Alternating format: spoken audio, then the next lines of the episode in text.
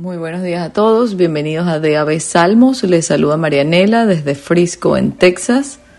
Hoy es viernes 2 de diciembre del año 2022. Voy a leer para ustedes de la palabra hispanoamérica Salmos 130. Y el tema es seguridad del perdón de Dios. Dios ciertamente nos perdonará si le confesamos nuestros pecados. Eh, el autor es anónimo y hay quienes creen que también fue escrito por Ezequías. Es un cántico de peregrinación. Vamos a comenzar. Señor, desde lo más hondo a ti clamo. Dios mío, escucha mi grito. Que tus oídos atiendan mi voz suplicante. Señor, si recuerdas los pecados, ¿quién podrá resistir, Dios mío? Pero eres un Dios perdonador y eres por ello venerado. En el Señor espero, espero y confío en su palabra.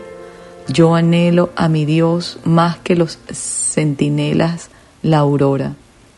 Israel confía en el Señor, pues en el Señor está el amor y de Él viene la plena redención. Él librará a Israel de todos sus pecados. Vemos como en este salmo, de verdad, desde las profundidades de la desesperación, el salmista clama a Dios.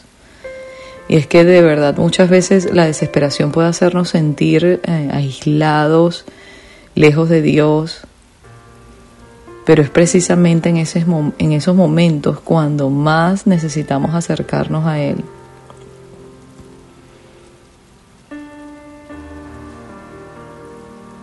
Si nos sentimos abrumados a causa de nuestro pecado, es fácil caer en, la autocompasión. Y cuando digo autocompasión es, eh, es que cuando somos autocompasivos, eh, estamos pensando en nosotros mismos.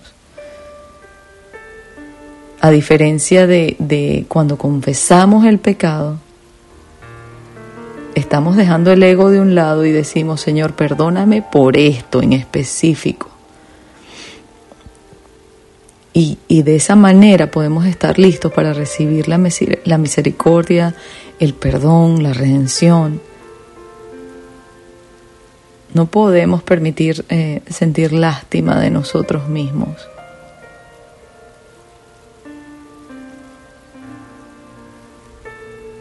Pero sí podemos clamar a Dios y enfocarnos en el único que realmente puede ayudarnos. Verso 3 dice, Señor, si recuerdas los pecados, ¿quién podrá resistir, Dios mío? Después verso 4 dice, pero eres un Dios perdonador y eres por ello venerado. Y es que muchas veces llevamos un registro de nuestros pecados o de, los, o, de otras personas que han cometido contra nosotros. Y eso es como construir un muro entre nosotros y la persona que lo hizo. Y de verdad que así es casi imposible poder hablar con honestidad, con franqueza, porque existe una pared. Pero cuando nosotros entendemos que Dios no tiene un registro de nuestros pecados.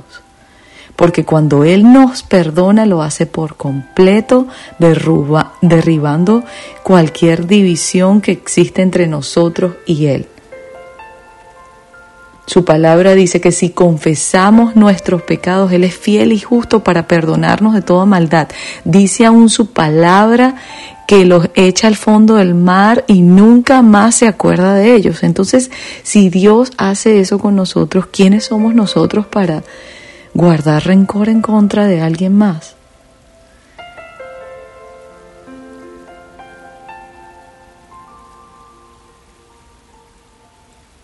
Y a veces sentimos como que Dios no puede perdonarnos, pero recuerde, no vivimos por sentimientos.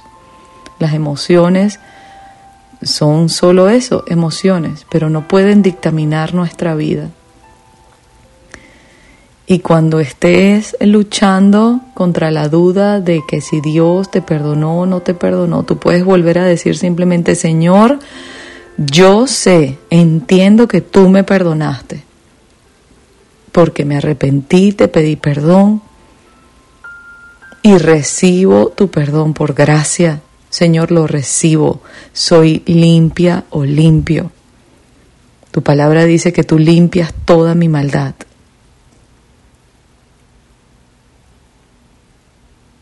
Dios no guarda rencor en contra de nosotros.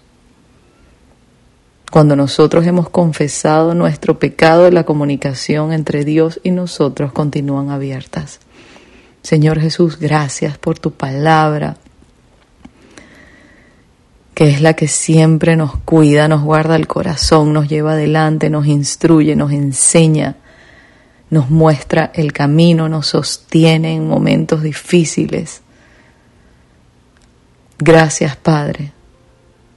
Gracias por tu palabra. Te bendecimos y adoramos en el nombre de Jesús. Amén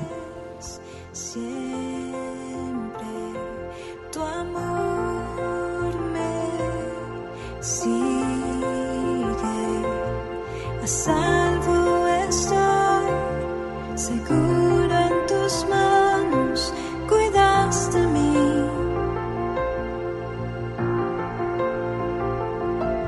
Conmigo.